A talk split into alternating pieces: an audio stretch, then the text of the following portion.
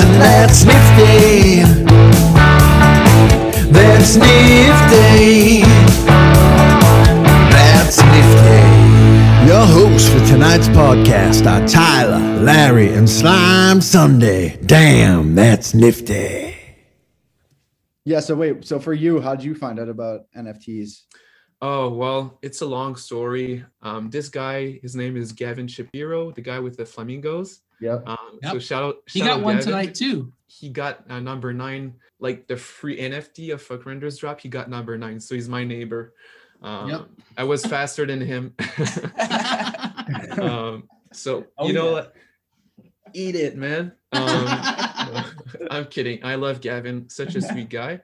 Um, so he, we were, we, we did a collab um, this summer, and so we got to talk more to each other. And he came to me in October. I don't know, maybe I was asking how he was doing, uh, you know, classic stuff, and he said, "Well, you know what's what I'm doing right now? I'm I'm getting on this platform called Super Rare and Nifty Gateway. You should check that out." And I'm like, "What is that?" You know, and he showed me, and I was so confused by the principle because um, at first I didn't realize it was something like I did before, but I saw those those sales going on, and I was like, "What?" So like people are paying thousands of dollars for digital art. Was that?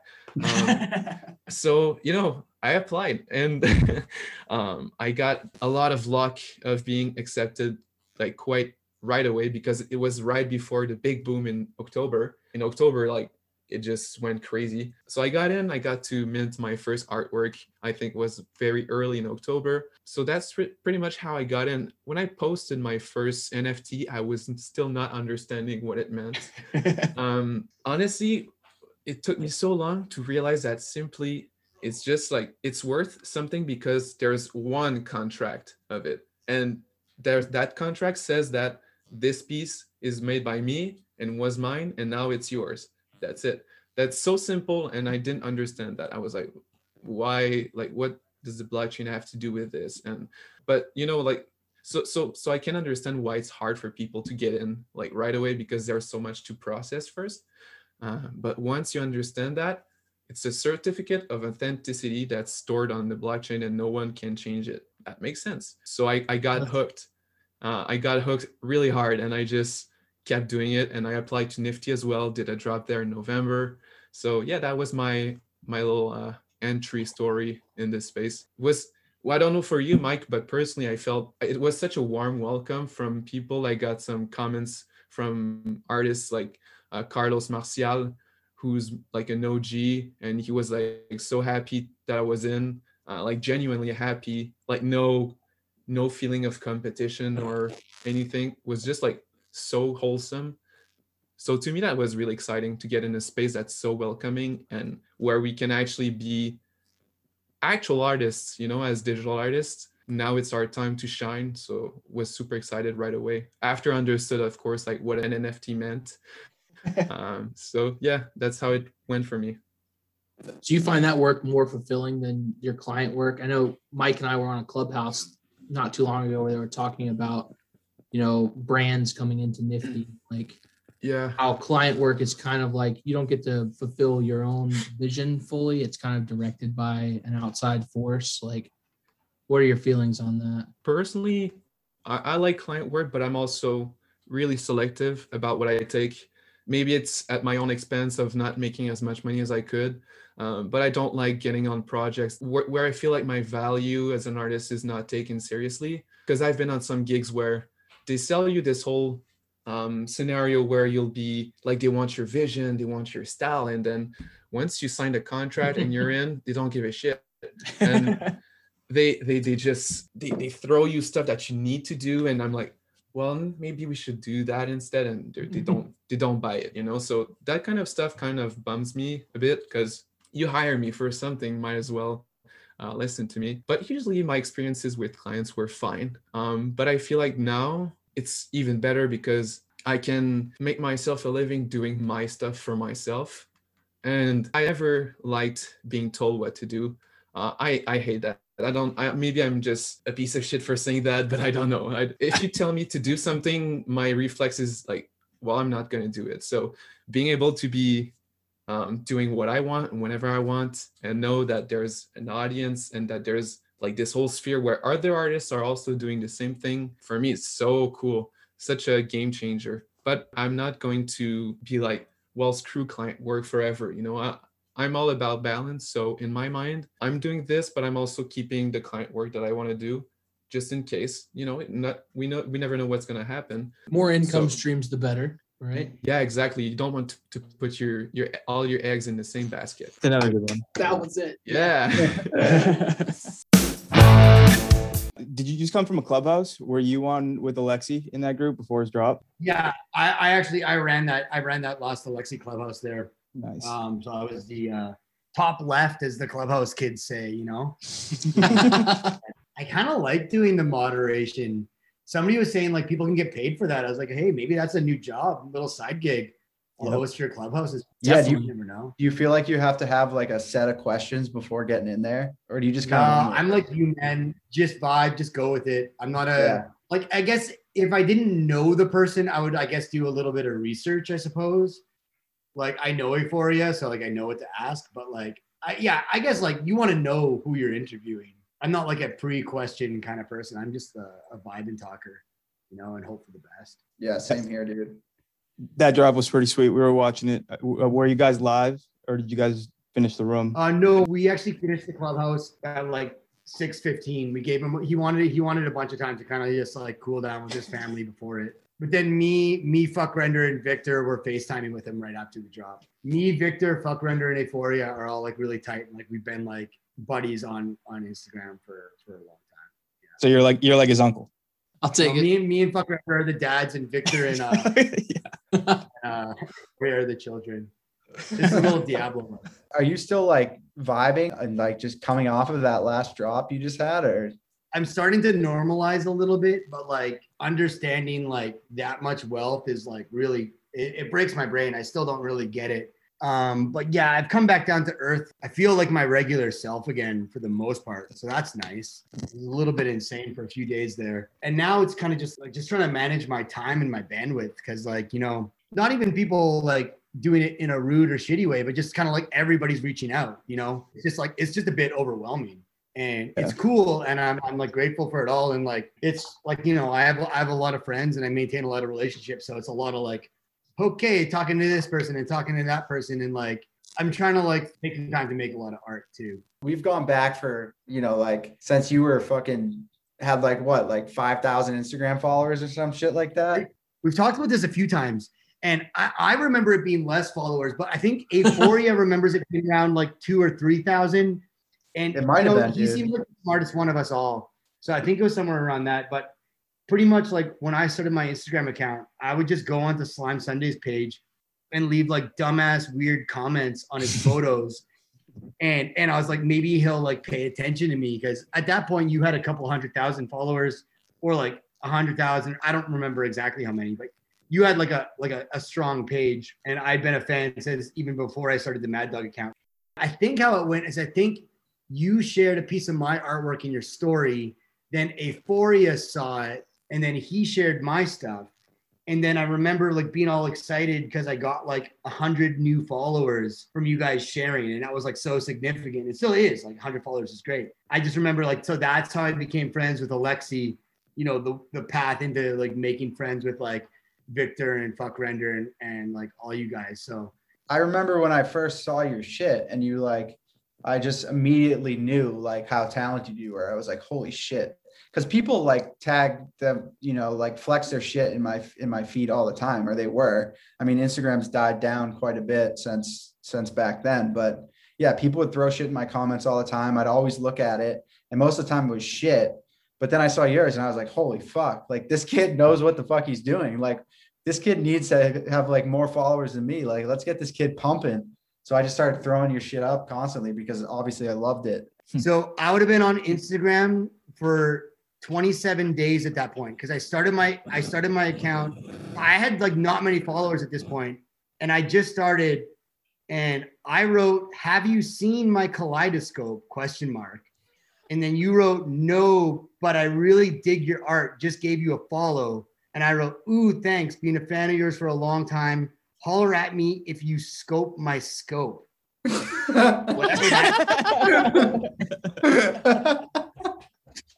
You know what I mean? Like I was just into just saying weird shit. Dude, but you're like, dude I, I at one point i remember like you had you would just get like the most like comments on everybody's fucking page like that was your thing for a while just going around saying Yeah, funny shit and it would get all the way that's back when like instagram would show like the top comments and yours would always be at the top because you said something ridiculous and like well, Dude. that's the thing. People people don't think about Instagram commenting as a as a as a growth strategy, but like you can absolutely do that. And like and like and people are like, well, you got to comment more. It's like it's not that you need to comment more. You need to be more interesting. Like say fucking weird shit. And like I have so many people comments. I've gotten so many followers from leaving people comments and just like typing like the dumbest, weirdest shit. And people like fucking love weird shit over in people land. yeah So dude. it's oh like- yeah. It's really Dude, that's like you're thinking outside the box there. Like I my Yeah. growth strategy was always hashtagging. Yours was fucking commenting like weird, funny shit. Fucking genius. Well, I did hashtag too, but you know, but yeah. Yeah, but if you're like the most liked comment on like a big page, it's people are definitely clicking on your name, you know? I really enjoy teaching. Like I went back to school and got a master's degree because like that was the that was the career arc that I was that I was planning on going on was to teach art, you know, at the at, you know at the college level at the in at the university level. That's what I wanted to do. so so I went straight for that and um you know there was just there was a lot of stuff after I got my master's that like I didn't really uh, like about the teaching field. And I thought, you know, well, it'll always be there. I can do, you know, I can do motion design, I can do client work for a while. Um, and then when I started getting into doing personal art, people kept asking for tutorials. And so I started posting tutorials on YouTube first. People, the response to that was like incredible. People were like, oh my God, like I don't even use cinema. I just like sitting here and listening to you. It's so calming. You're like Bob Ross of digital art, you know, you know, Hey, that's a tree moniker. You can live with that. you know and and and like some people are like you gonna you gonna take that from this guy i'm like i take that as a compliment you know like Yeah. I, I i grew up like watching the art of or the joy of painting you know with bob ross and like thinking about how i could make you know those cool mountains like look so cool. Like he puts that you know he does one little brush stroke and the mountains covered in snow and it's like whoa you know it's mind-blowing. And like so like watching somebody make art and learning how to make art you know i think is is really cool. So so after i did all the youtube stuff i was like okay you know like i want to generate some passive income. So i started you know recording tutorials and and packaging them together with project files so that um, you know the students could look at the stuff and and be able to take it apart and um, learn that way and so i was selling resources and uh, you know, in courses. And I love doing the teaching process. I just, uh, you know, it's so hard to find time to sit down for an hour and do a tutorial and plan it all out. But I want to still release more. And, you know, it's just this whole space has completely taken over, you know, all all of my uh all my free time. You know what I mean? I can imagine. Yeah, it's taking over ours as well. Yeah. we're yeah. just we're just collecting. So I can imagine if you were creating how uh how much time that does take. I was just gonna say, I know you mentioned cinema. Uh, is there any other programs you guys use? I know Adam uh, is into Houdini, right? And that's more of a technical math based. Just from what we learned from Slime Sunday, it sounds like he said he wasn't smart enough to use it. He said it's like a a very technical uh, piece of software. Yeah, it's like the most um, uh, what do you call it? Like it's very granular. You can like really get down to like just pushing points around. Basically, that's what it is really all about. So yeah, it's it's it's mega technical, but it's it also allows you to do basically whatever you can think of. So I've been really getting into it over like the past two three years now. I wanted to ask you how long it took you to learn all that stuff in Houdini because like I sit down and try and make some clouds and like I can get through that much of it. Yeah, it's difficult. s- started in fall of 2018 and then i uh, did an internship at like sponsor like where Entagma is Oh, shit, like yeah. they are part of uh, of uh, or like that's where that's where they started Entagma basically uh, manuel and moritz and after that i took some I took a full time job at another studio where I also used Houdini, and that really like helped me along. Um, and then just personal work whenever I have free time. But yeah, it's uh, it's it's a lot to get your head around. But then like when it finally clicks, you kind of see the whole big picture. And like now I don't like I don't ever have to look up like tutorials or anything. Like I kind of I can like any problem I get, I can kind of uh, approach in a way that I'll, I can I can logically find out how to solve it. And that kind of makes it your own that- as well, right? Like yeah, if you were doing for it sure. Through a tutorial, then you're only doing it in that person's like method, but you kind of found your own lane. That's kind of a cool way to think about all those software programs, right? It's like you can look up how to do certain things, but if you just find out how to do it on your own, you might discover something new that you didn't know how to do. Yeah. Yeah, absolutely. I think that's sort of the beauty of tutorials is like I can look up a tutorial, you know, on how to do one particular texture or something. And in the course of watching, you know, a 20 minute walkthrough, I learned five other things that I wasn't even looking up, you know. Um, and I think that's that's what's cool about like sharing, you know, knowledge in the tutorial, you know, in, in that format. Because like when I sit down and record something, like I'm walking through the process of like teaching one particular thing, but I'll go through like five other things that, you know, and little presets that I have set up or like, oh, you, you know, you can use this shortcut key to do this. And and people pick up on that stuff. And like that's, I mean, that's how I learned the most, you know. Mm. Um, you know, I think and I think what you were saying, Adam, like learning on the job, like doing working with um Exponza, uh, which is like so dope. I'm like so jealous. like that's you know learning on the job is is even better because you're surrounded by people who have experience and and you know they can teach you little things little tips and tricks that like you don't learn you know because everything's buried you know the interfaces are always so complicated uh, Yeah. Yeah, but I mean, also what you mentioned about like tut- watching tutorials. Like, if I do watch something now, it's like it's not really for the content that's uh, like in the title. Basically, it's like for all these little like uh, workflow tips and like these little things that that you don't think about that are really like useful to pick up from other people. That's cool. It's like being taking like the um I mean how you guys learn and um you know kind of parlaying it into teaching in in in kind of seamlessly, you know, um helping, you know, others uh not just entertain them but give them some tangible knowledge um based off pure experience. It's always cool to see. I was going to ask both of you guys how uh the collab came about and how you guys might have crossed paths. oh well we're not actually collabing together but um Oh, same drop you know yeah but we just have the so- same I, I get Yeah, so confused now because like no it's okay It's I, all uh. I see the lineup and I'm like, oh, nice. That's a nice collab. And then, oh, And we should do- no, like, I think give I think his after day. this it's gonna happen. yeah. I think Yeah, after this I'm- we probably uh we should work on something together. You know, it'd be really cool Yeah. to see. You know, I mean, your- honestly, your- if if I had known that you we were dropping together earlier, like it would have been super cool to make something. yeah, yeah, yeah. You see so uh, many collabs together. in, in Yeah. stuff that like even, you know, obviously like the end of end of last year and, and just kind of sneaky stuff that's like, oh, I didn't know those two were working together. My brain assumed that you were. So did you guys know that Sulo is like he works on like fucking movies and and TV shows and It's not surprising. yeah, he does like a bunch of VFX work. And I actually just found this out recently. Like I've known his I don't know, I probably how long do you think I've been following you? Like six or seven years now, something crazy like that.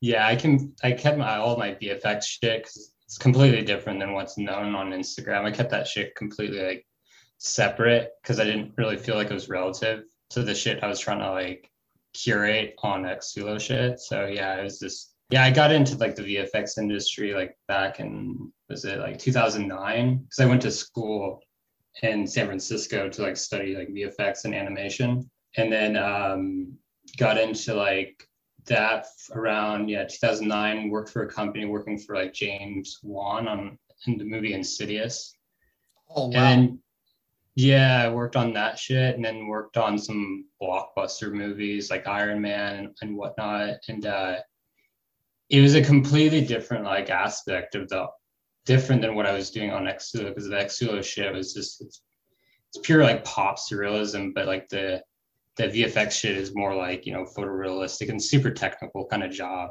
Mhm. Before I got into the VFX industry, I was actually doing a lot of uh, fine art and illustrative stuff, that was a lot more of the stuff that everyone knows me for now. So like all that stuff was like kind of put on the back burner, and then I just focused on VFX for like from 2009 to like 2015 and then I kind of kind of shifted gears and started creating the Xsullo stuff, and then things kind of became 50-50 with like I do I still do like client work on the side with like films and stuff, but I also do all the digital illustrations and album art and animations, and then now it's mostly like NFT stuff with a little bit of like film stuff.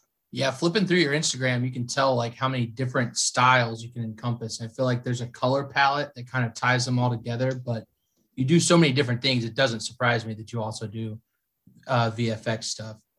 Yeah, dude, I get like fucking bored like easily. I, I I hate putting myself like in like these creative like corners because I just get bored and I kind of lose interest. So always I always have to kind of explore and try different things. So I think I was able to kind of do that on Instagram, but like you kind of fight the algorithm because you know what garners the most viewership. So you stick within like a certain style or a certain color palette. But it got to a point where just like fuck it, I'm gonna make whatever I want and just like screw it. And then it kind of led into like this whole censorship and getting banned and because he just wanted to make whatever the fuck he want. And then w- once I got like banned, I ended up creating a private account. So anything that's like not safe for work shit is just put up on Xsullo XX, and then I do the more like public stuff on Xsullo. Show, So, show yeah. them, dude. Show them the um the Amazon Prime Prime Dick one. That's like my all time favorite. That one is so fucking fun, dude. I just saw the Jeff Bezos one coming down with the box over it. I must have saw the censored version.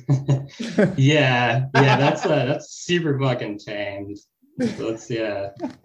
Yeah, That's a dick in a box. version. Yeah. That's a good account, man. I highly recommend following that one. Larry's on it right I'm- I'm looking at Wait, yo, yo, talk so talk so that you pop up. oh my Yeah. god. I don't know if that's even in focus. That's awesome. It's actually perfect. It's almost too real. yeah, dude. Like I remember like making this and it was just like reading all this shit that like Bezos was like how he was like treating his employees and people were trying to protest because of like kind of trying to get fair wages and like all the COVID shit that was happening. So it's like fuck fuck him, dude. So I just put a dick nose and threw it up on XsulloXX. I love it, dude. Yeah. So you dance back and forth between like 2D and 3D a lot. Is there one that you prefer or that you're like sticking with right now or I mean, I've always kind of sticked with one approach where like I just jump straight up into 3D program where I start like kind of constructing everything and like lighting and then I spit it out into like Photoshop and then I just draw on top of it all the shredding and ripping apart and all that stuff. So it's like a 3D of 2D approach. So I start off with like 3D and then I jump right into 2D. I saw a little tutorial like um, I, Scarlett, I believe it was from the Nifty drop. Uh, you had a post on Insta that showed, you know, it kind of started as like a sketch and then you add in the 3D modeling. And that was a really cool video to show like how that does get created. Yeah, yeah. Like everyone just like was super curious of how the whole process works. So, I mean, that was kind of the nice thing about Twitter because you can't really like. I don't know if people really care about like breakdowns and like all that stuff on Instagram as much. So I just started putting that stuff on Twitter, and I think like people have always been curious, like how the fuck do you do that? So I thought it's about time to kind of show that that behind the scenes shit because I think people actually like eat, eat it up, honestly. Yeah, it's interesting, man. Like, I had no idea how you were creating this shit. Um, it's it's interesting to see that like you're doing all this like character modeling and setting up your scenes, and then yeah, you're obviously your drawing skills are fantastic. So thanks, man. yeah, it's just like a cool way to mix two. Like you are you obviously understand all the 3D shit from working in the VFX world, and then you're a sick drawer. So it's the perfect like workflow, in my opinion. Dude, yeah, I just feel like a fucking kid again. You know, I wonder if museum uh, if Museum of Crypto Art will actually open up like a real physical gallery to display like all their because they have so much fucking artwork. It's insane. Yeah. Like I would love to just walk into like a real gallery and see all that stuff on the wall. You know, in, in like some Yeah. displays and stuff, like some good displays. Like that would be really Just like- cool. dude, imagine seeing like your work just on a huge like LED wall that's like, you know, bigger than life. Uh, dude. Yeah, that'd need be so cool. I don't know if you, if well, uh, you guys. Oh, you just did it. if I sent it Actually, you, JN just did it. Yeah. Yeah, so uh, I went to uh, Joshua Davis PrayStations, uh, you know, one of the places that he does, you know, tech coordination for here in New York, and it's like this this spot called Zero Space, and you go in there and he has these like 4K LED panels that he like controls and and you know he's like a, a code wizard, but he's like, yeah, just bring like a, a USB drive of like whatever you have, any NFTs you may you know you may, you may want to show. Uh, so I brought like a bunch of my fractals that I had these like animated fractals, and he like projected them in these like gigantic walls and it was like it was a spiritual experience for me i was just like oh i was actually just like frozen looking at it i was like whoa like i've never seen anything i've made in this scale with this like clarity so you know and he's like in the scene as well and he's like you know kind of like uh, an innovator and like a, a super og when it comes to all this stuff he, he's been years ahead of the curve for a really long time 100%. All the- Uh, yeah, and it's it's funny because slime, like you've been doing like tour visuals, right?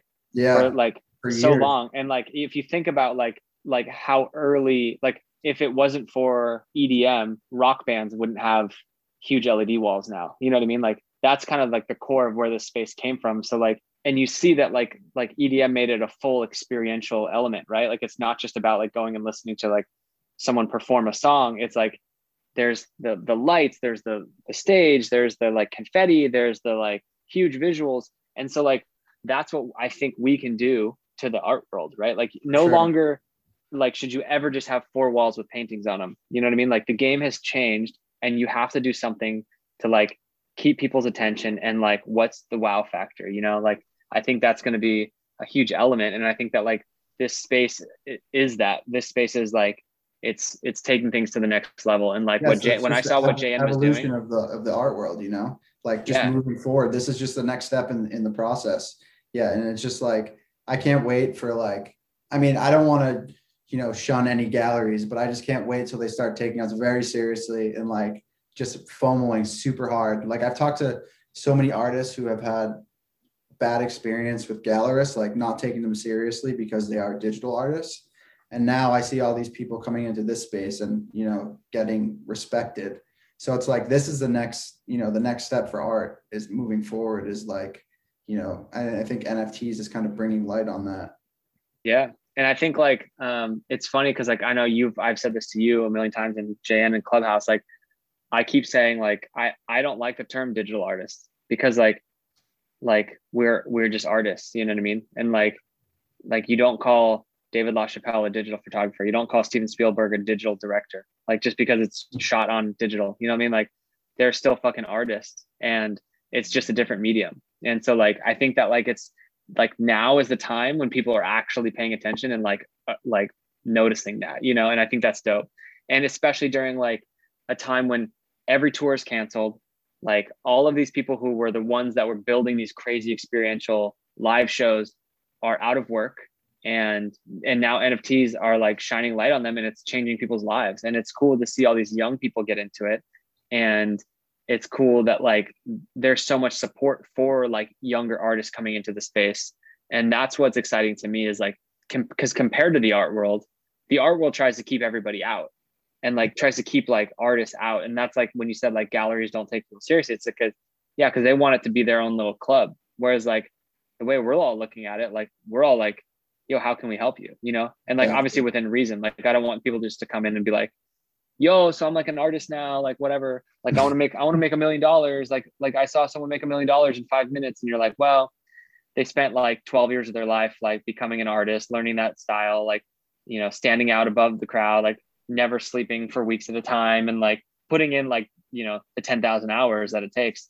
And then that 5 minutes is like when it was like the spotlight was on them you know what i mean? So it's like they went years and years and years eating ramen and mac and cheese um, to get to this point you know For sure. Well said, dude. Couldn't have said it better myself. I'll step off my high horse now. No, I'm just I'm like very passionate about this. Like no, I I know, dude. I love I it. see a lot of people coming in and like I can't tell you how many people I get hit up like so many times a day and I'm sure like we all do, you know what I mean? Like like yo, how do I get like what's up with NFTs? Da, da, da. Like I literally have like a text thread where um, every time someone hits me up, it'll be like, "Yo, how are you? Like, what's going on? Crazy pandemic, huh?" Like, and I'll be like, Go straight to NFTs after. I'll be like, I'll screenshot it before they say it, and I'll be like, I'll text it to like our friend Chris, and I'll be like, hundred bucks says NFT, It's coming. and then it's like, yeah, so like NFTs, huh? Like, what's what? And like, and I'm just like, yeah, NFTs. But Yeah. um, yeah, everyone wants a piece, but like, you know, I get it, like rightfully so. Like, there's room for all kinds of angles and stuff, but I just it becomes a lot to deal with. Like, uh, I get a lot of inbound messages that like I want to reply to everyone, but it's like becoming so many that it's like I it'll be like, hey, There's I like there's no time, you know, like I and it's like while we're working on the drop, and I'm like, I, I literally like I I I can't reply to you right now. Like, but like I have to say I can't reply right now. Like, you know what I mean? Um so it's it gets fucking stressful. But uh like then there's the people that like hit me up that are like my actual friends. I've known them for years. They're asking genuine questions or they're asking it the right way. They're coming about it from like an authentic place. And I'm like, all right, I got you. Like, let me help you, you know? And I think that's like where it's important. And like, it's, I'm not trying to be like any sort of gatekeeper because I don't really have any power, but like, I'll try to help guide the people who have always supported me, you know? Um, or if they're coming from like an authentic way and like want to help the community. We talked to Alexi as our first conversation. We were connected through Mike, and um, Alexi ran one of his his accounts, and I, I I was in there at one point and stumbled on his art when this kind of came off, and um, he brought you up in our first conversation with Oh, uh, really? Satoshi, yeah, and um, just that uh, conceptualizing that idea and, and putting it together is so is so creative too. From there, then we started poking around, and then we came across Queen of Darkness. Um, Queen. And uh, that night when I bought it, I was shuffling so many different accounts, just moving as much crypto as I could. Uh, I'm buying it. I want it for six six six because that's what she needs to go for. Um, Yeah, that was cool. that was Thanks that a was- lot, man. As soon as I saw it, I was like, "This is a this is a steal, right? Like, someone has to buy this. Why has no one bought this? Like, this is Yeah, awesome." I was freaking out, man, because I was like, I love this piece, because like Queen, of um, Queen of Roses, I was like, I, I fucking love this piece. I like, I liked it. I, I love it a lot, and like, what's behind it as well? It's like the in the piece, she's hanging to this like phi icon, which is the logo of Fibo Noir, which is the duo me and Maro are trying to build, uh, which is like a music project, electronic music project, and we started it in 2017, but then we sort of like paused it because like life got in the way we didn't have money so i had to like go back to work. Because we were always like we we've lived together for like seven years now. We're always like trying to do project together. But there's always like something happens you know in life and you're like you need to work and uh, someone doesn't have money then you need to leave you, you go away and the project like gets stuck. So this is crazy. Like that piece sort of like represents the beginning of it and it, I'm- like i'm really attached to it. And I'm super happy you got it. And, like, it, it, I, I think it's cool. I was like, because he wasn't selling at the beginning, and I was like, why is he not selling? Like, I, I, I would like be walking in the kitchen, like, Maro, what the fuck is going on with my work? Why does like, why is it, it it's not going? You know, I think the quality, it- it's quite, it's quite decent, and uh, the music in that piece is also really cool. It's like very, it, it's quite epic, right? I hate to describe my work in a positive way because it like I shouldn't be doing it, but I think I think I like the piece, you know. And We can do uh, that for you too. It is You- you really can- nice. Yeah. Okay, yeah. it's fucking dope. Yeah. We put it up on my 70 inch TV the other day and, and the music Oh, came through the speakers we were like, oh shit. Yeah, it It's sounds cool, great. uh, I like I like it a lot, especially because the music is, is done by Maro. So I, I- I feel like I can judge it because it's not fully mine. So it's it's like someone else's work too. Yeah, it's very symbolic. So that's that's a good uh it's a good piece to have. I think uh, I'm glad uh, I'm glad it has such a cool collector. You know, hopefully now like what we want to do because now we have the mean. You know, now we have the place like the we have a community that supports us. We have a voice and I think NFT is a good match for the project that we're doing for Bonoir, who's like electronic music, but with a kind of retro vibe that is not as mainstream as you would imagine it. It's not like a EDM dubstep or EDM like banger out there. It's more of a there's a story, there's like a cinematic aspect to it.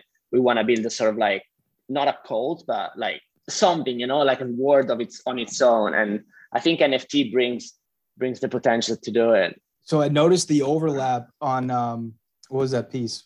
Uh, You sold it on Super Illustrator, picked it up. Um, Um, you know, the dude sitting in the um, control room. yeah, yeah, the um, administrator, Yep, the green yep, one. Yep, where the queen sitting up on one of the screens.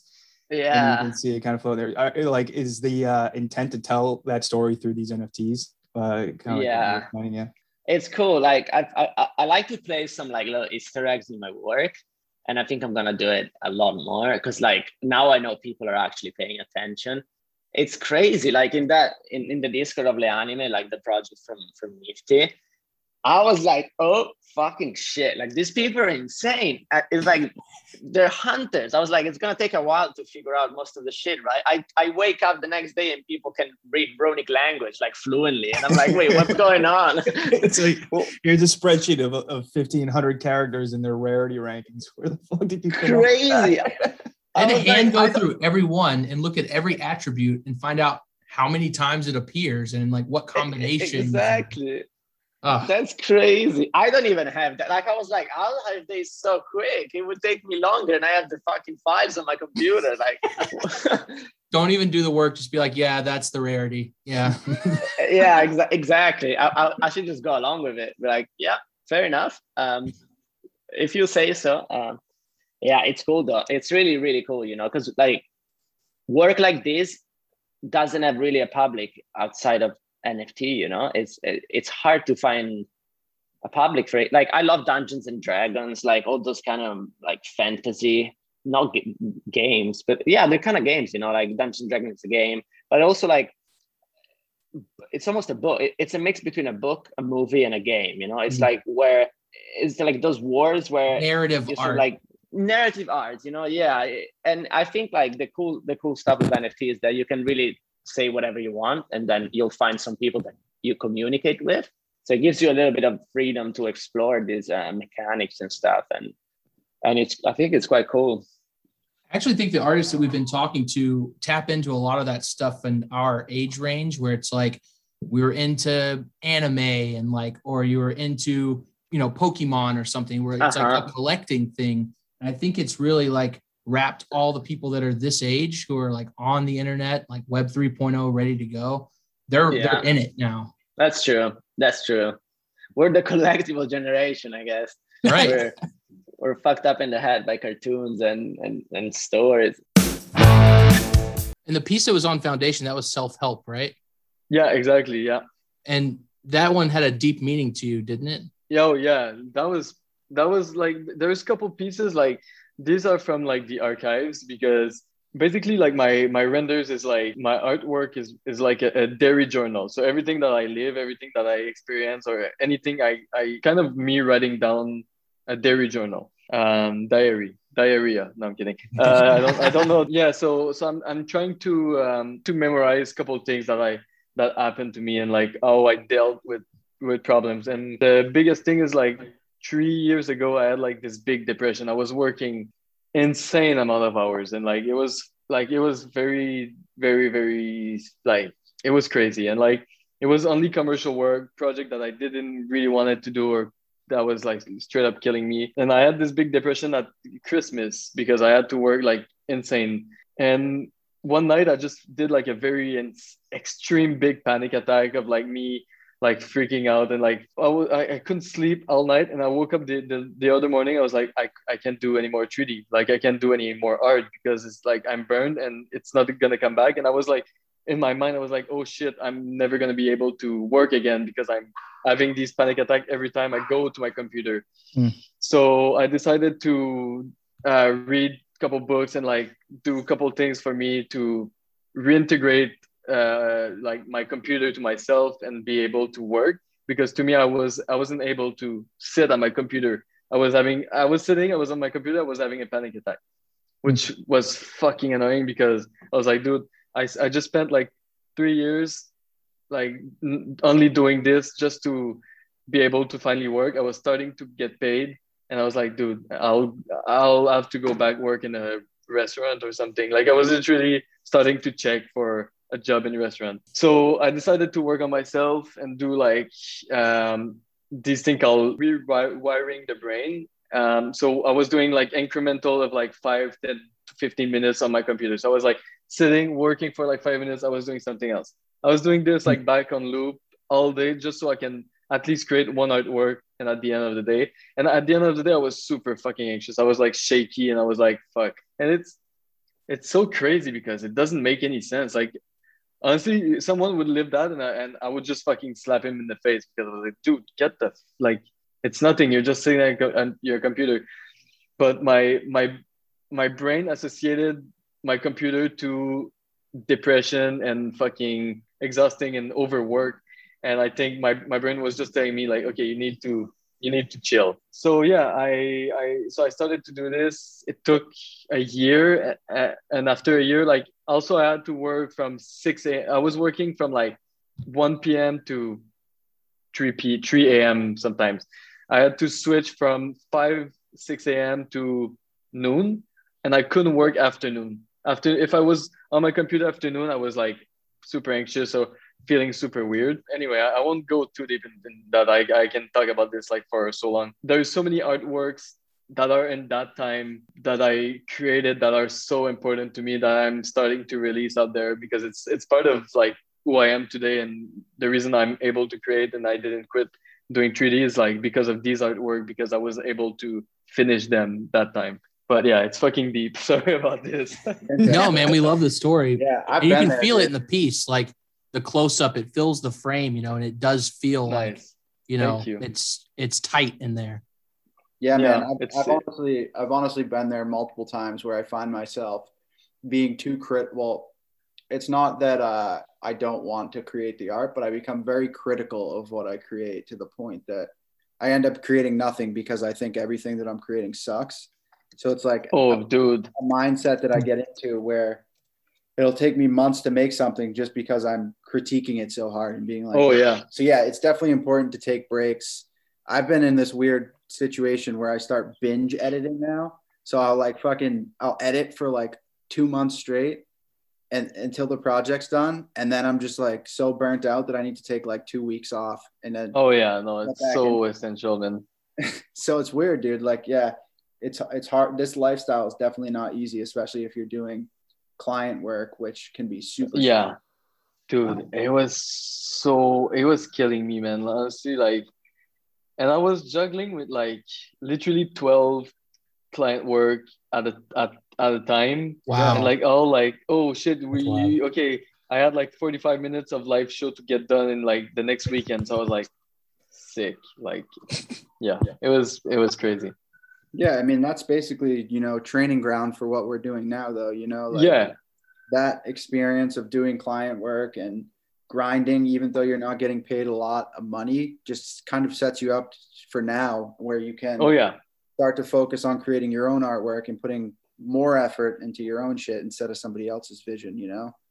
yeah and honestly like i'm so grateful for this nft space like it's fucking like i've been working literally for the past like six months i'd say 80 hours to 100 hours a week and i feel so good. Like i don't feel like i feel stressed of course because like i have like a couple deadline but they, they're all like personal projects so like there's it's nobody gonna no one's gonna tell me that this sucks. Only me can tell me it's gonna suck. Or if someone says that it sucks that that's good for them. But like yeah think the whole nft new era of like art is so fucking crazy. Like i'm i don't know. I, I pinch myself every, every morning that it's real You know, my, my career has been a, a series of really lucky events, to be honest. It's just like, you know, I, I met the director of Tron Legacy, Joseph Kosinski, at a panel in, at FITC Toronto. And I was super hungover. I was just like, you know, just totally not with it. Just met him on the panel. And uh, he was like, hey, I, I really liked your, your motion design work uh, from the Flash days. Do you want to help me with you know this feature film that I'm directing, you know, I designed some holograms and and and it just turned out to be like the most educational experience of my career because it was I was coming from motion design at the time and went to go work at Digital Domain. And they just beat into me like VFX pipeline. Like motion design and VFX are completely different worlds. And so learned that you know, if you're going to do CG, you have to lens information, you know, compositing, depth of field, motion blur, like camera settings pumped into the work. And it really got my motion design to go towards like a more, much more optical direction.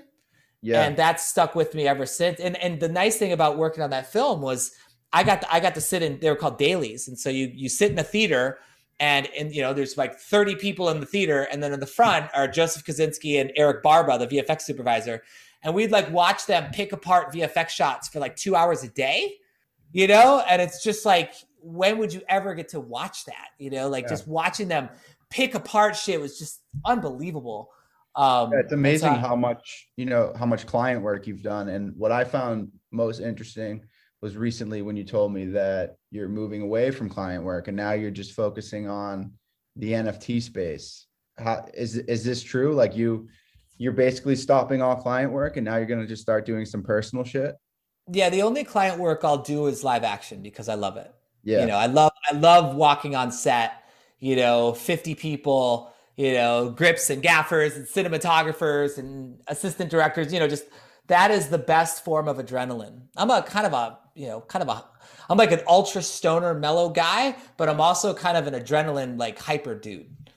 you know, so it's like a mix. So I the adrenaline of being on set and running a set is just something I can't replicate anywhere else. So that's the only client work I'll do. That that and DataViz. DataViz is actually I'm really enjoying. I have a, a really dope team for DataViz side of things. Um, just because it keeps me, you know, I don't want to lose like who I am, and I'm actually like have a big big foundation in graphic design. Like if you if you spend a year you know designing grids for you know oblivion for instance you know we designed all the interfaces in oblivion and spent a year just like you know grid based just fucking gnarly details dots and lines and type everywhere and that that influence is actually probably more profound than anything else because when you're a designer you it teaches you just to fucking see everything you understand you know it's like it teaches especially graphic design it's all about symmetries and and and grids and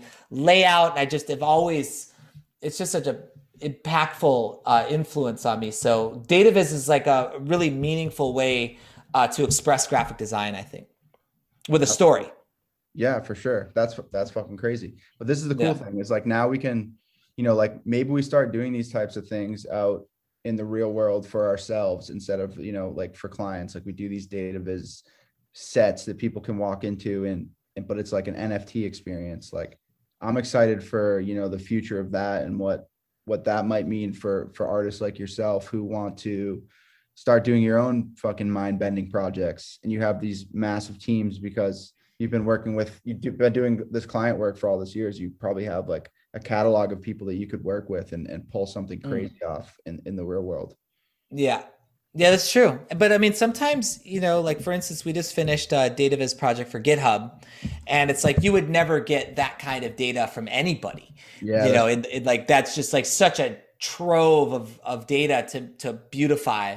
And uh, you know, it's just I think the the key is just we can all be so much more choosy now. Like I've I've literally turned down 95% of of client opportunities over the past few months and you know it's it's GMUNK all the way now. That's amazing dude. I'm which is great because yeah it's it's like i just um the tr- the truly meaningful work is ha- it has to strike a chord you know? It has to like it's either a story you know it's either like a memory of of the experience you know? Like me and me and a bunch of buddies did an installation in in hangzhou in late 2019 and the the adventure of going with like two of my dearest friends and building this fucking thing in Hangzhou, that adventure was something I'll never forget. Like it was just so fun and silly and surreal and ridiculous.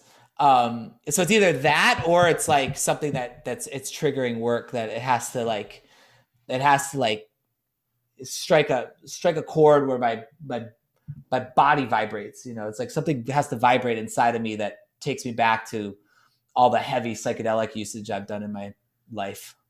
I have no idea like how I know you guys use these different what type of systems do you use or what type of products do you use for your Yeah, I use uh, I use Photoshop, uh, After Effects, like the Adobe products, and also I experiment a little bit with Cinema 4D, Daz Studio. Yeah, the, the softwares that everyone uses. During this time, but mostly I feel more comfortable with Photoshop and After Effects.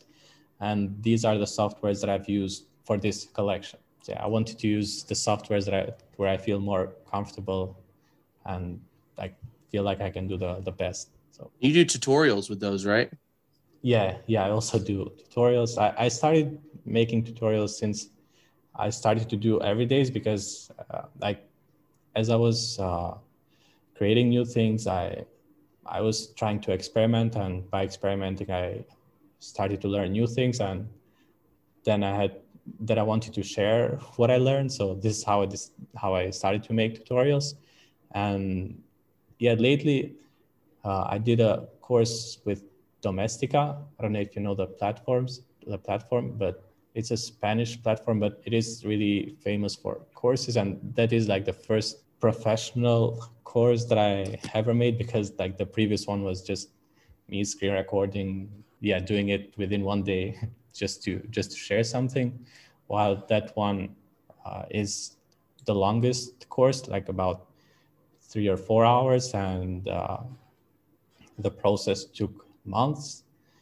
Uh, so yeah, and I've I want to I want to keep making tutorials after after this uh, drop because I don't want I don't want to forget about the community who uh, follows me for for my courses. And actually, last year, maybe in 2019, but yeah, let's say like in in one year, uh, I had a contract with Behance. It's a Adobe and Behance to make live streams and I did like six hours of live streams every week where I shared Wow. my yeah where I shared shared my process of work just like doing the daily artwork. So maybe I should also share them on YouTube so other people can see. So I have a lot of content where I share my process. So A lot of people don't understand the work that goes into it, and it's a lot of being in front of the computer for long hours. yeah exactly. Yeah that's the the main part just to be in front of the computer. I think people love to see the process nowadays because especially if they're buying it, like if you're not just pushing out prints and people are just buying, you know, stuff from your website, knowing what your what's behind your work, I think is um, a, a big facet to why people buy nowadays. So you got a pretty Yeah. solid foundation between every days and six hours a week worth of tutorials. yeah. You got like a library to go back to.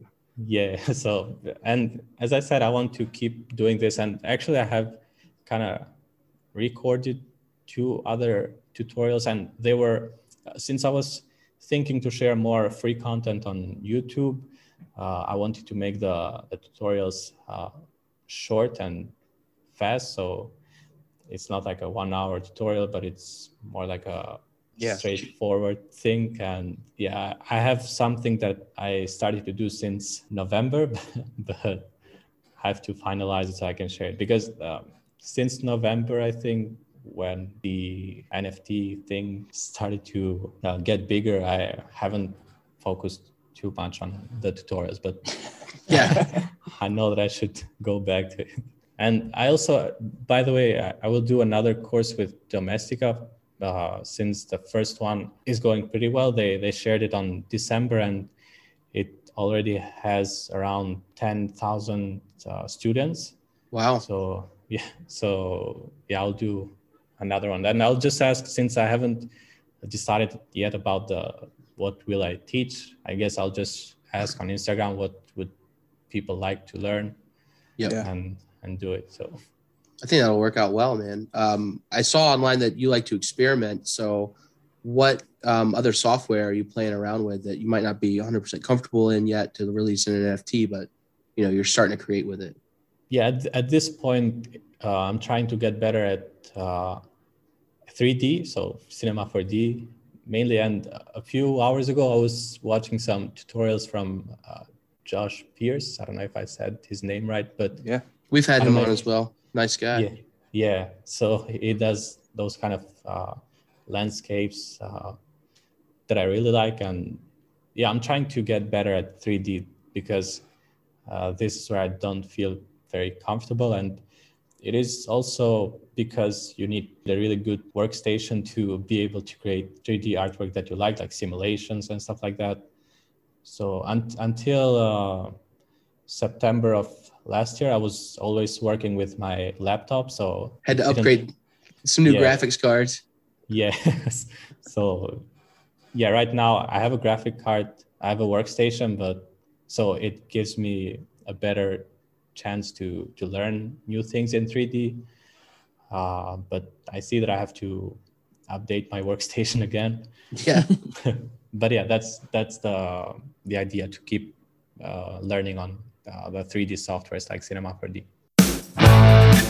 That's awesome, man. I think that's the sentiment in the NFT community all around. It's it's been very uh, welcoming, and everyone's just trying to help everybody out. It's pretty great to see. Yeah, and I think to some degree with uh, the world of art, music, and others, um, it's kind of broken down the middlemen, right? There's a lot of middlemen who would take their cut, and they didn't necessarily share that or or you know make uh, monetization of art equitable. So I don't want to repeat what they did. Like if I'm going to be a quote unquote gallerist, I'm not going to you know be a gatekeeper and stop people from from creating. And i'm going to i'm going to try to split everything as evenly as i can. Because honestly i'm not doing that much work right? All i bring is an audience. And if somebody is you know breaking their back to make a really cool piece of art they should get at least half if not more. They're being generous and giving me half.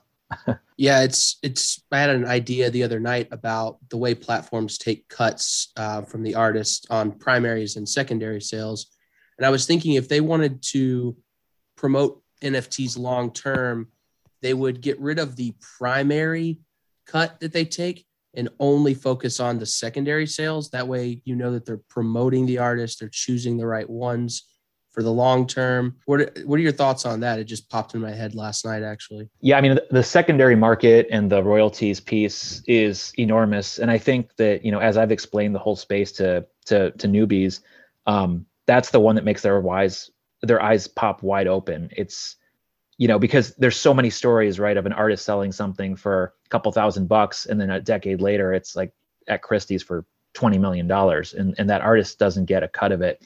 I think that's huge, and I think that the royalties piece that's what's going to help people make money while they sleep and the original the original creators um, i think the biggest challenge right now is this cross platform you know nft exchange issue right? Where if i sell it on rarible but then it sells on OpenSea, but then it goes to foundation whatever i don't think there's a clean way to track all that. And i don't think people are earning all the the uh the revenue they're they're supposed to be getting but i do think we'll get there. And yeah, you can also um, take them and put them in your wallet and do like side trades, you know, and like then you're definitely bypassing all of that. Yeah, yeah, exactly. And and I think once you take that model that we're seeing in NFTs and apply it to other spaces, like for example, video games, um, the possibilities grow exponentially. Because you know, imagine you're on Fortnite and you de- you develop your own skin as an NFT and you sell that to a thousand people who want to play uh, as the skin in, in in Fortnite, and then they resell it and it keeps going up and up.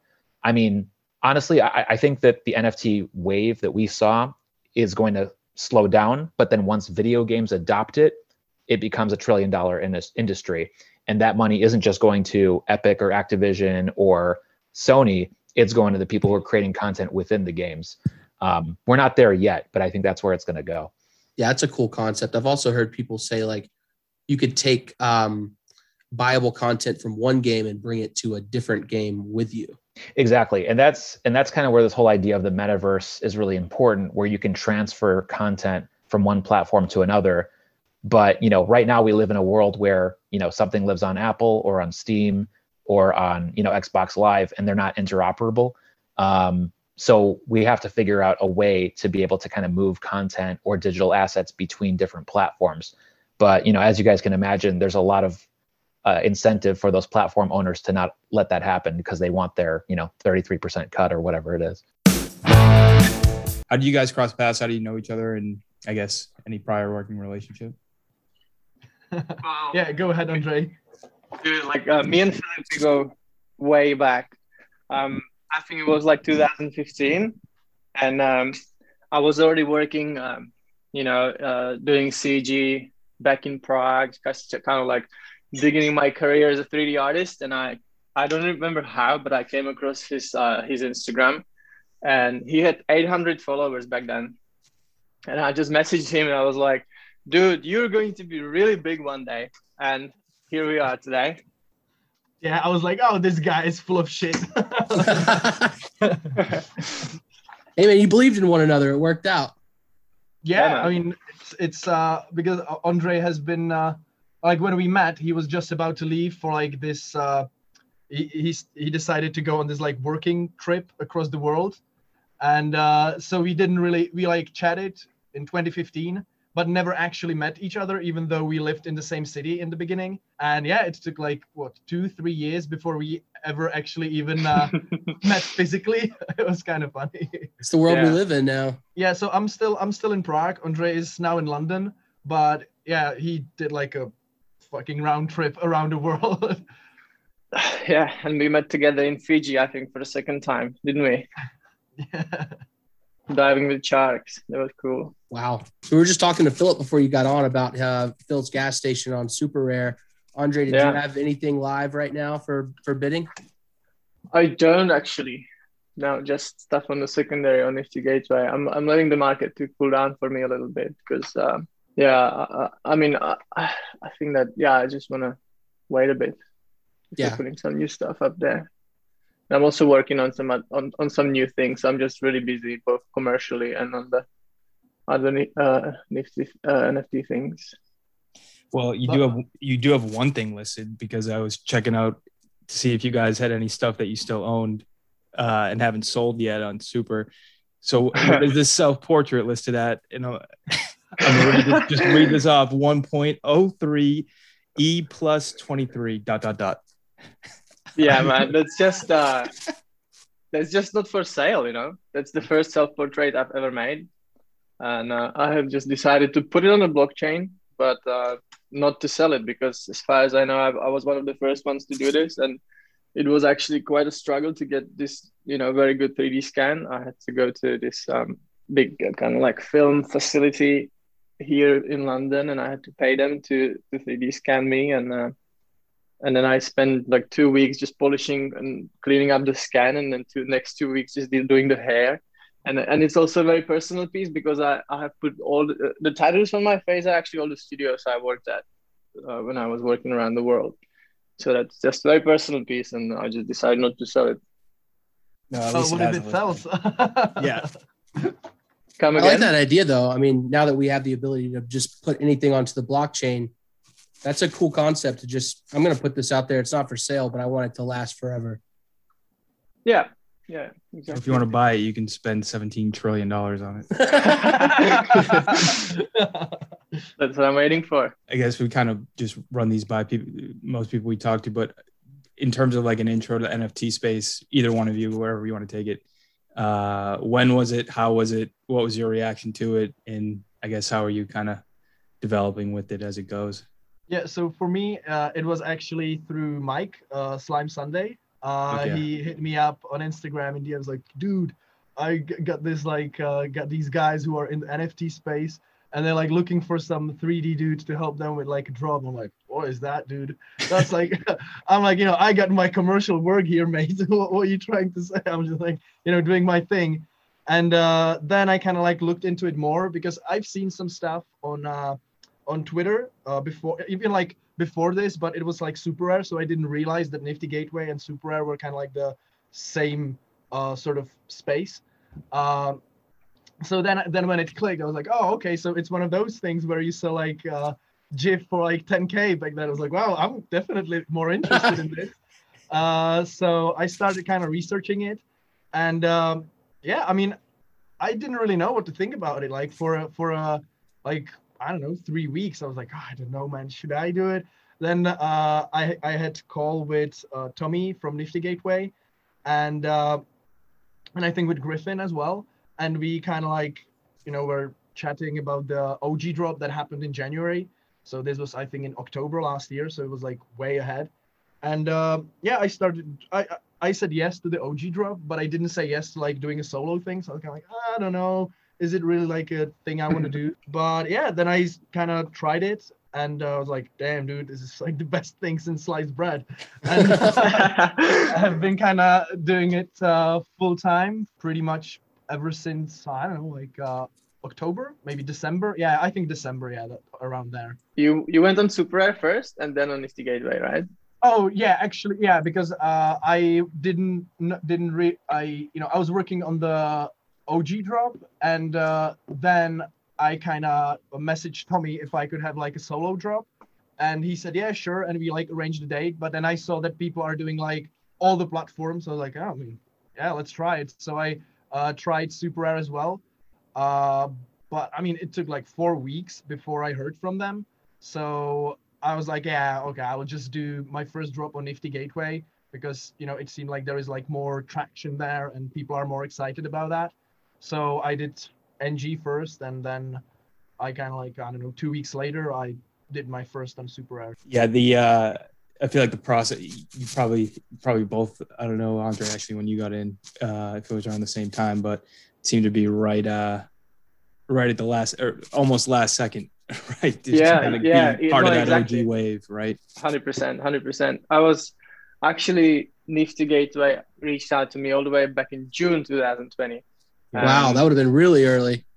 Yeah, and uh, I got into NFT because of Philip. He kept t- telling me about it, and um, so I was like, I just uh, I was like Nifty Gateway. That sounds familiar. So I just went into my email and looked it up, and and saw that there was there was a message from uh, from Tommy all the way back in June. I was like, fuck. So um, Cold calling. yeah, I followed up. I think in November or yeah, in November I think, and uh, and we scheduled uh, scheduled a drop, and and I, that was really cool. Well, at the same, I kind of ignored it because I was really busy with commercial work. So I just I, ju- I just wasn't getting it. I just wasn't getting it, and now, now I see how it's actually really makes sense. Crazy to think this happened in like six months, basically. I mean, I know NFTs have been, you know, they've been around for a few years now, but like the, you know, the big explosion that we saw was obviously started like back in October. But just in like that period, the amount of artwork that has been that has come out of this is absolutely mind blowing. Like you mm-hmm. mark you mark the beginning of it for me, man. You really do with Last Stand. Like that, That's what I was going to ask you. When Yeah. was it for you that it's like, all right, I'm in. I don't know why, but I'm I'm in this. yeah so i mean i was i was studying nfts probably since summer right or or, or early early fall Yeah. doing the deep dive I, I was very aware of like like i, I remember I, I tried to get a beeple piece you know was was was in on all that stuff but then i remember sitting i remember sitting on my couch and talking to my wife at when i made the decision i'm like i'm going to start buying nfts you know i remember sitting there and i'm thinking it'll probably mean something one day what the first NFT that I buy is. And I remember sitting there and I flipped my phone and I showed her Last Stand. And she's like, that's that has to be the one. That's the one. It's that's gonna be the one. And I remember having the thought, it's funny the thoughts you go back to what if, right? I remember having the thought of like, I should buy 20 of these. for real, for real. I'm they like, were so cheap. They were I- I- 40. Exa- exactly, exactly. And I sat there and I'm thinking, I'm thinking, I'm thinking, and you know, I just said, well, I have to buy at least one. I bought one. I moved on with my day, and then here and here we are. You know, what, what, what? Oh, what could have been? Do you still have one, or did you end up selling it? That's my dude. That's my first NFT. I cannot sell Wow, it. really? I can't. I cannot sell that NFT. Holy shit! That's I don't care. That, that NFT could go to a million dollars in addition, and I just don't. With what this space means to me personally, I'm here. You know, I, I brought my Yeah. life over. I'm here full time. Full time. I'm all, all in NFTs. Um, doing some fun. I'll, I'll tell you guys some fun stuff after after we we end record. It's not quite ready for public consumption, but uh, nice. But uh, Wow, but- that's actually amazing. I did not know that um, Last Stand was your first NFT. That makes me feel extre- extreme amount of joy. the, the Uh, literal you- first one. You know, and like that was actually, you know, like I when I entered the space, I did not have a good understanding of crypto. So I actually worked with, you know, a few people to develop that piece. Like I know, you know, Griffin from from Nifty Gateway, I I consulted with him on some ideas and then Blau, of course, like helped me out with some some aspects of that. Just, it felt, you know, that that piece to me felt like my journey into the space as well, because I, it was like me trying to understand, you know, the crypto space and and what it meant. And that's what I was trying to do with that piece. I, I I'm still blown away with what happened with with Last Stand. I mean, hmm. forty dollars to where it is now. It's crazy. Yeah, yeah. Your closest people closest to you paper handed that so hard. I know, dude. Everyone. everybody. I mean, we have to. My bring it dad up. sold it at like four hundred dollars. No, I sold mine. Dad, I, I, I, I, I sold mine for thirteen hundred when it was like spiking because I, I put it up for sale. But uh, I mean, Tyler's got, definitely got the worst one. So So RD, me and you came into the space around the same time, but uh, in totally different ways. I wasn't thinking about buying 20 at all. And I, oh man, I wish I was thinking on that line. But I bought one uh, at 40 bucks, like you guys said, and sold it for like $69. I think I broke even. Like I didn't understand what I was getting into. and it haunts me every day.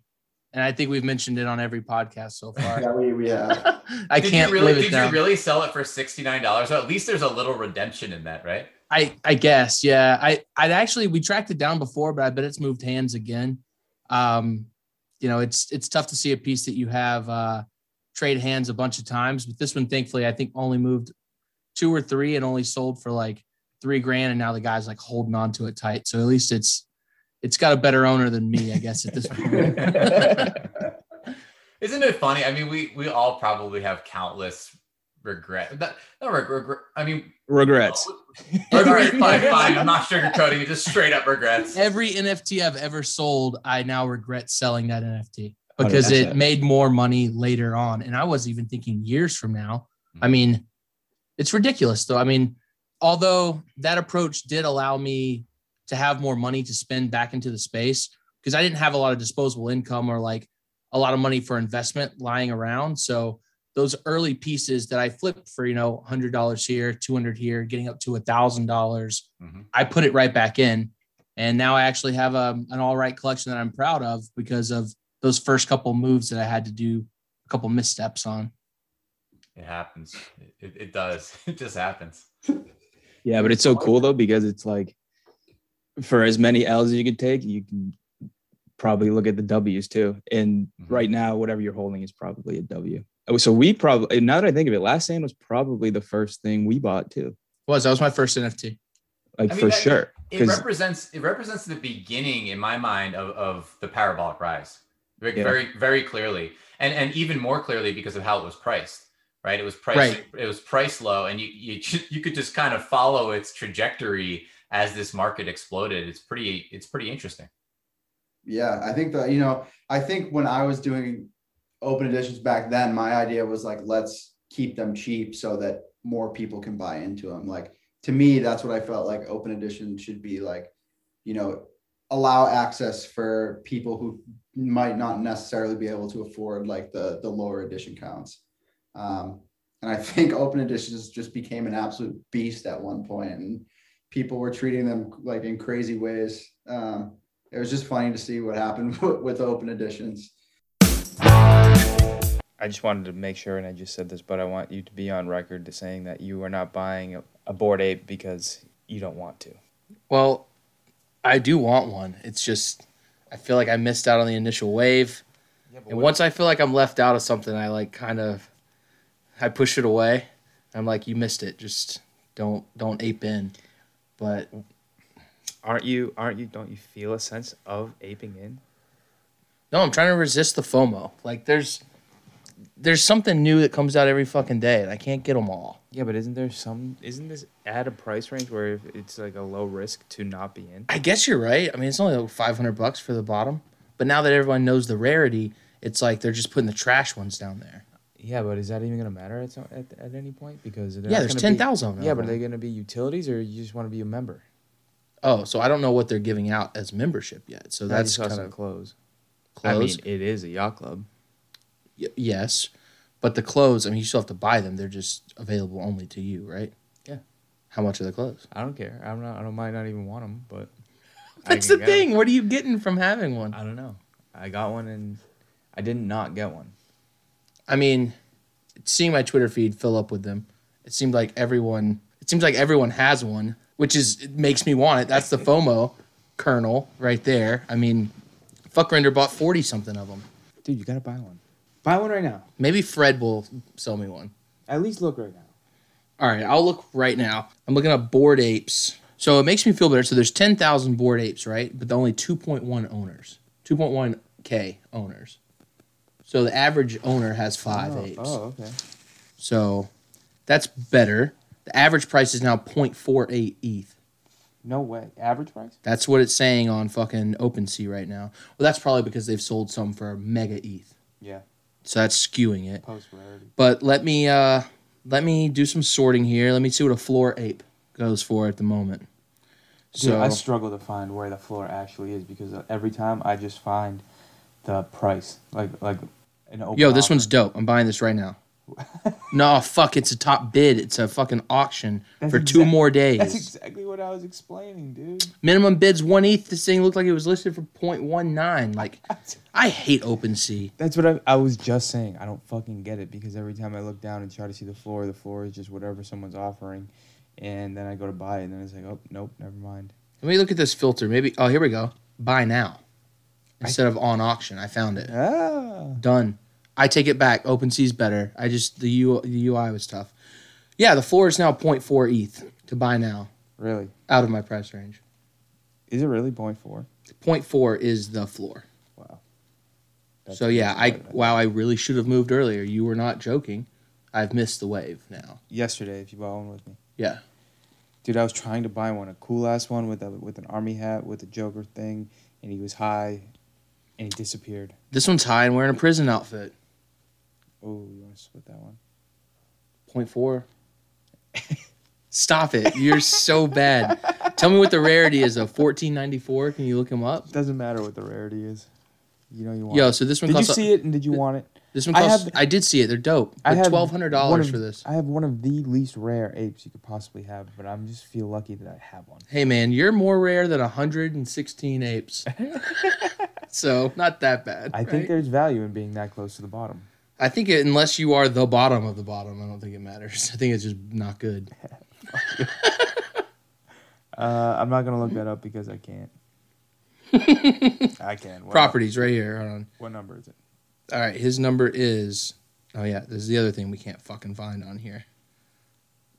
Chain info. 1494. That's the number. Yeah. 14, Low mint. 14. Is it? Is it a low mint? 10%. All right. What do you think the rarity on that is? The rarity on this is not rare. But what do you think? Give Is there the a number? Exact guess. Yes. What's a what's, What's like the- is the- oh the rank? rank oh um it's middle of the road maybe like six thousand six thousandth in the list Give me an exact. six two eight seven No, seven eight three three. so worse than So I thought yeah. yeah. So it ain't that rare, but it doesn't matter. No it doesn't Just buy. I the- mean well it does but it also doesn't buy the floor ape. this is the floor ape it's twelve hundred dollars You should buy that. you're not gonna FOMO push me into aping I just can't I just can't if NFTs were selling right now maybe I could flip something and get it but Yeah, but you're looking at something move that's anything. selling. Yeah. Above my price range. I can't do it. All right, close the book then. The book is being closed. I will not be buying a Bored Ape Yacht Club piece, unfortunately, even though it may skyrocket and go for over an ETH in like a month. like maybe a week. These are gonna fly, but I just can't spend twelve hundred bucks. If you would advise that I convert twelve hundred dollars worth of Bitcoin into Ethereum to buy this, then I would think about it. but would you Advise will never be the word. I just put it in perspective? That's like a third of all my Bitcoin that I own. Just planning it. So, uh,